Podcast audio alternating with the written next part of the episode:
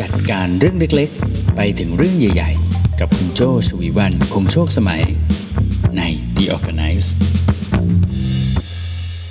สวัสดีค่ะ คุณกำลังฟัง The ORGANICE Podcast กันอยู่นะคะ คุณอยู่กับโจชวีวันคงโชคสมัยค่ะ The Organize Podcast ในวันนี้นะคะ มาถึง episode ที่ 159 นะคะ หาเวลาซื้อเวลาทำได้อย่างไร วันนี้เป็นตอนจบนะคะวันนี้เป็นตอนจบแสดงว่ามันมีตอนแรกใช่ไหม อืม ใช่นะคะ ตอนแรกเนี่ยโจ้พูดไปเมื่อตอน episode ที่ 100ห้าสิบเจ็ดนะคะหนึ่งร้อยห้าสิบเจ็ดเผื่อจะไปฟังย้อนหลังกันได้นะคะ episode สอง episode นี้ทั้ง 157 แล้วก็วันนี้ 159 เนี่ยนะคะ เราพูดถึงเรื่องของการหาเวลาและการซื้อเวลานะคะ ก็มีทั้งสองขาเลยก็คือจะหาเวลาได้ยังไงนะคะ จากช่วงเวลาที่เรามีอยู่ เอ๊ะ เราไปทำเวลาตกหล่นตรงไหน เราเก็บมาได้ยังไงนะคะ อันนี้จะพูดไปแล้วใน episode ที่แล้วนะคะ เผื่อว่าไปลองหาดูเนาะ แล้วก็วันนี้จะพูดถึงเรื่องของการซื้อเวลานะคะ ซื้อเวลาถ้าเอาง่าย ๆ ตามตามคำนี้เลยก็คือใช้เงินนี่แหละแก้ปัญหานะคะ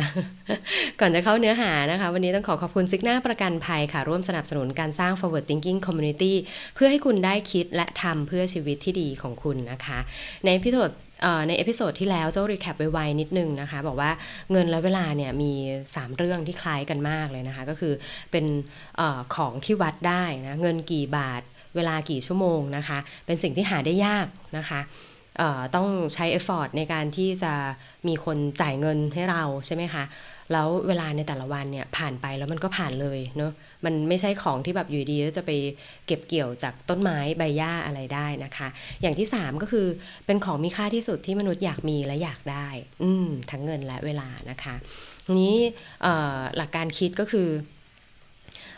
เราต้องคอยถามตัวเองอยู่นะ ว่าตอนนี้เราให้ความสำคัญกับอะไรมากกว่ากันนะคะ เงินหรือเวลาทั้งนี้ทั้งนั้นคำตอบไม่มีอะไรตายตัว ไม่มีอะไรถูกผิดนะถ้าคุณบอกว่าช่วงนี้คุณให้ความสำคัญกับเงินก่อนก็ไม่ได้หมายความว่าคุณเป็นคนหน้าเงินนะ แต่ช่วงจังหวะชีวิตในช่วงนี้มันอาจจะเป็นช่วงที่คุณจะต้องจัดการเรื่องการเงิน ให้เรียบร้อยก่อนหรือเปล่าคุณมีภาระเรื่องการเงินอยู่หรือเปล่า หรือว่าถ้าช่วงนี้คุณให้เวลาเป็นเรื่องสำคัญกว่า ก็ไม่ได้หมายความว่าคุณเป็นคนหลาะแหละนะเออช่วงนี้คุณอาจจะต้องการเวลาเพื่อที่จะจัดการเรื่องออฟฟิศซินโดรมหรือว่าความสัมพันธ์ของคุณตอนนี้มีปัญหาคุณต้องใช้เวลาก็ได้นะคะ อันนี้เป็นสิ่งที่คุณต้องทวนตัวเองก่อนเพื่อที่คุณจะได้รู้ว่า เอ๊ะคุณจะหาเวลาจากไหน คุณจะซื้อเวลา กลับมาในช่วงจังหวะไหน หรือว่าเอ้ยอันนี้เก็บไว้ก่อน เพราะว่าช่วงนี้ยังจะต้องจัดการเรื่องเงินเนาะคุณก็จะได้รู้ว่าจะต้องให้ความสำคัญกับอะไรนั่นเองนะคะ ส่วน trick ของการหาเวลาไปลองหาฟังย้อนหลังกันนะ อยู่ที่ episode ที่ 157 นะคะสำหรับวันนี้จะพูดถึงเรื่องของการซื้อเวลานะคะ การซื้อเวลาที่ว่าเนี่ยนะนอกจากการหาเวลาที่หล่นหายไปจากเรื่องเล็ก ๆ น้อยๆของ episode ที่แล้วเนี่ยนะคะ เราจะซื้อเวลากลับมาได้เนี่ยเรื่องสำคัญเลยเฮ้ย เราซื้อมามันคุ้มไหมใช่ไหมคะ อันนี้คือเรื่อง basic เหมือนเวลาที่คุณซื้อของเลย คุณจะซื้อเวลาคุณก็ต้องถามตัวเองด้วยเหมือนกันว่า เอ้ยเวลาที่ฉันซื้อมาเนี่ยฉันจ่ายไปอะคุ้มหรือเปล่า ทีนี้เราจะรู้ว่าเราจะซื้อเวลามาคุ้มหรือเปล่าเนี่ย มันมีหลักการที่คุณควรจะต้องถามตัวเองอยู่เรื่อยๆ อยู่ 6 เรื่องนะคะ อยากให้คุณคิดหกเรื่องต่อไปนี้นะคะ เวลาที่คุณจะซื้อเวลานะคะ อย่างแรกนะคะ เรื่องนี้เรามอบหมายให้คนอื่นทำได้ไหม อันนี้การซื้อเวลา ซื้อเวลาอย่างแรกเลยนี่ยังยังไม่จ่ายเงินนะ อันนี้ลองดูก่อน จากเรื่องแรกเลยคือ ลองมอบหมายให้คนอื่นทำเนี่ยได้หรือเปล่า ถ้าเรื่องนี้ไม่ได้ทำให้คุณไม่ได้ทำให้คุณทำหน้าที่หลักของคุณได้ดีขึ้นนะคะ คุณลองมอบหมายให้คนอื่นทำอืมคุณอาจจะลองทำเพื่อให้รู้นะ พอรู้เสร็จแล้วปุ๊บ คุณก็มอบหมายให้คนอื่นทำต่อได้นะคะ ยกตัวอย่างเช่นนะ เออ งานที่คุณรับมานะคะ มันอาจจะมีเรื่องของการนับใบเสร็จใช่ไหมสมมุติคุณเป็น AE นะคะ มันมีเรื่องของการนับใบเสร็จลูกค้านะคะ เพื่อที่จะทำให้ call center ทำงานได้ง่ายขึ้น อันนี้เป็นงานยุกยิกที่มันเกิดขึ้น แล้วคุณรู้สึกว่าเอ้ยจริงๆ ฉันทำเองก็ได้นะนับใบเสร็จมันไม่ได้ยากเลยนะ แต่ถามว่าคุณมีเรื่องอื่นที่จะต้องทำเพื่อเป็น AE ที่ดีที่สุดไหม ช่วงเวลาที่คุณจะนับใบเสร็จนะ ถ้าเกิดว่าคุณเอาเวลานั้นไปพัฒนาตัว Presentation ที่สำหรับขายงานเฮ้ยมันอาจจะทำให้คุณได้มีโอกาสที่จะขายงานได้เป็นแสนนะกับการที่คุณประหยัดเเงินที่จะจ้างคนมาทำเรื่องนี้ไปนิดนึงเนี่ย เออ อันเนี้ยก็อาจจะทำให้คุณคิดเรื่องนี้ได้ แต่อย่างที่บอกว่าอาจจะไม่ต้องถึงขั้นจ่ายเงินก็ได้นะ อันนี้อาจจะลองมอบหมายให้น้องจูเนียร์ทำก่อน ให้น้องจูเนียร์ลองทำดูซิว่า เฮ้ยเออเรื่องเนี้ยเธอลองไปทำดูก่อนไหม เธอจะได้มีประสบการณ์ในการหาเวนเดอร์ หรือมีประสบการณ์ในการทดลองทำเองเนี่ย อันเนี้ยก็ถือว่าเป็นโอกาสที่เราได้มอบให้กับน้องคนนั้นมากกว่าเรื่องของการ ประหยัดเวลาของเราด้วยนะ มอบหมายให้คนอื่นทำนี่ก็คือ มอบโอกาสที่เขาจะได้มีประสบการณ์ในเรื่องนั้นด้วยนะคะต่อมาข้อที่สองค่ะ จ้างคนอื่นทำแทน อันนี้ได้ใช้เงินจริงละจ้างคนอื่นเลยนะไม่ใช่แค่มอบหมาย จ้างคนอื่นทำแทนเลยไอ้จ้างคนอื่นทำแทนเนี่ยวิธีที่เราจะดูว่ามันคุ้มกับเงินที่เสียไปไหมนะให้ลองคิดว่าคนที่เรามอบหมายคนที่เราจ้างให้เขาทำเนี่ย เขามีประสบการณ์เทียบเท่าหรือทำได้ดีกว่าเราหรือเปล่าอ่าถ้าเทียบเท่าหรือทำได้ดีกว่า หมายความว่าเงินที่คุณจ่ายไปเนี่ยคุณจ่ายซื้อประสบการณ์ที่เขาอะมีมากกว่าคุณนะ เพราะฉะนั้นเรื่องนี้ก็คือคุ้มถูกไหมเออจ้างคนอื่นทำนะ เงินที่เสียไปเนี่ยก็ถือว่าคุ้มเลยละ่ะ เพราะว่าเราได้ประสบการณ์ของเขาที่มีมากกว่าเรามาทำเรื่องนี้นั่นเองนะคะแล้วเราก็ได้เวลาที่จะไปลองผิดลองถูกตรงนั้นนะแถมตัว งานหรือว่าสิ่งนั้นเนี่ยทำได้ดีขึ้นอีกต่างหากนะคะ 3. ค่ะ ซื้อบริการที่ทำให้ได้เวลากลับมาจริง ๆนะคะ ซื้อบริการอะไรบ้างนะ ยกตัวอย่างเช่น ขึ้นทางด่วน อืม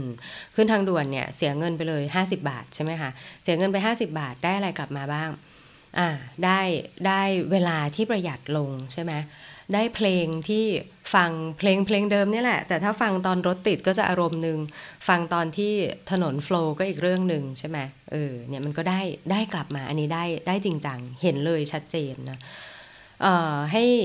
Delivery มาส่งอาหาร เออ นี่ก็ได้ชัดเจนว่าไม่ต้องไปรอคิวนะคะ ซึ่งกิจกรรมเหล่านั้นนะคือกิจกรรมดูดเวลาทั้งนั้นเลย ไม่ว่าจะเป็นการรอคิว การรถติดนะคะ ที่ทำให้เราหงุดหงิดด้วย แล้วก็ไม่ได้ทำให้เรามีความสุข แล้วก็ไม่ได้ทำให้เรา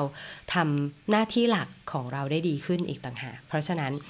ซื้อบริการเหล่านั้นที่จะทำให้คุณได้เวลากลับมาจริง ๆ ได้เลยนะคะ อันนี้ไม่ต้องคิดเลย ต่อมาข้อที่4ค่ะ ตัดงานที่เกินตัวออกไปบ้างนะคะ แล้วเก็บงานที่กำลังดีเอาไว้นะยกตัวอย่างเช่นอะไรบ้างนะคะ พวกงานทำความสะอาดใหญ่วันตรุษจีนอะไรพวกเนี้ยเออเออหรืองานตัดหญ้าตัดต้นไม้ใหญ่ ๆ อย่างเงี้ยเออให้คนอื่นมาทำก็ได้นะคะ แต่อย่างงานบ้านเล็กๆนะ อย่างเช่นแบบล้างจาน เออเราก็ยังชอบเนื้อจัดของในตู้เย็นอย่างเงี้ยเราก็ยังชอบก็เก็บไว้นะ อย่างเงี้ยเก็บไว้หรือว่าถ้าทำสวนอย่างเงี้ยทำสวนก็เราชอบรดน้ำต้นไม้ปลูกต้นไม้อันเนี้ยเราทำเองเราเก็บทำเองใช่ไหมคะ แต่ถ้าเป็นอย่างอื่นอะโอเคตัดต้นไม้มันดูใหญ่โตสำหรับคนสูง 153 อย่างเราจ้างเออให้จ้างให้คนอื่นมาทำอย่างเงี้ยนะคะ เพราะว่าเพราะว่าอะไรงานที่มัน overload งานที่มันแบบเกินกำลัง เกินไปนะ over ความสามารถของเราจนเกินไปบางครั้ง ใช่บางครั้งมันทำให้เรา flow ให้ทำให้เราโฟกัสใช่ไหมแต่บางครั้งมันทำให้เราเครียดเกิน อืมเนาะจ้างออกทั้งหมดเนี่ยบางทีก็อาจจะทำให้เครียดอีกแบบด้วยนะ เมื่อสักครู่บอกว่าเออถ้าถ้าฝืนทำเองก็เครียด แต่ถ้าจ้างออกทั้งหมดก็เครียดอีกแบบนะ เครียดอีกแบบในนี้ก็คือแบบโอ้ย ทำไมฉันไม่มีอิสระเลยเนี่ยกลับมากลับมาบ้านของอะไรอยู่ผิดที่ผิดทางไปหมดอะไรอย่างเงี้ยนะคะอันนี้ก็เผื่อที่จะเอาไว้สำหรับลองคิดได้นะว่า ตัดงานเกินกำลังออกไป เหลือไว้แต่งานที่กำลังเหมาะนะคะ อย่างที่ 5 ค่ะ เมื่อจะซื้อเวลาซื้อยังไงให้คุ้มนะคะใช้เวลาในการเปรียบเทียบราคาของให้น้อยลงให้สั้นลงนะแต่ไม่ได้หมายความว่าห้ามเปรียบเลยนะ ยังเปรียบได้ แต่บางคนนี่เปรียบจนแบบโอ้โห ดูดเวลากลายเป็นกิจกรรมดูดเวลาไปเลยของการเปรียบเทียบของนะคะไอ้เงินที่ประหยัดไป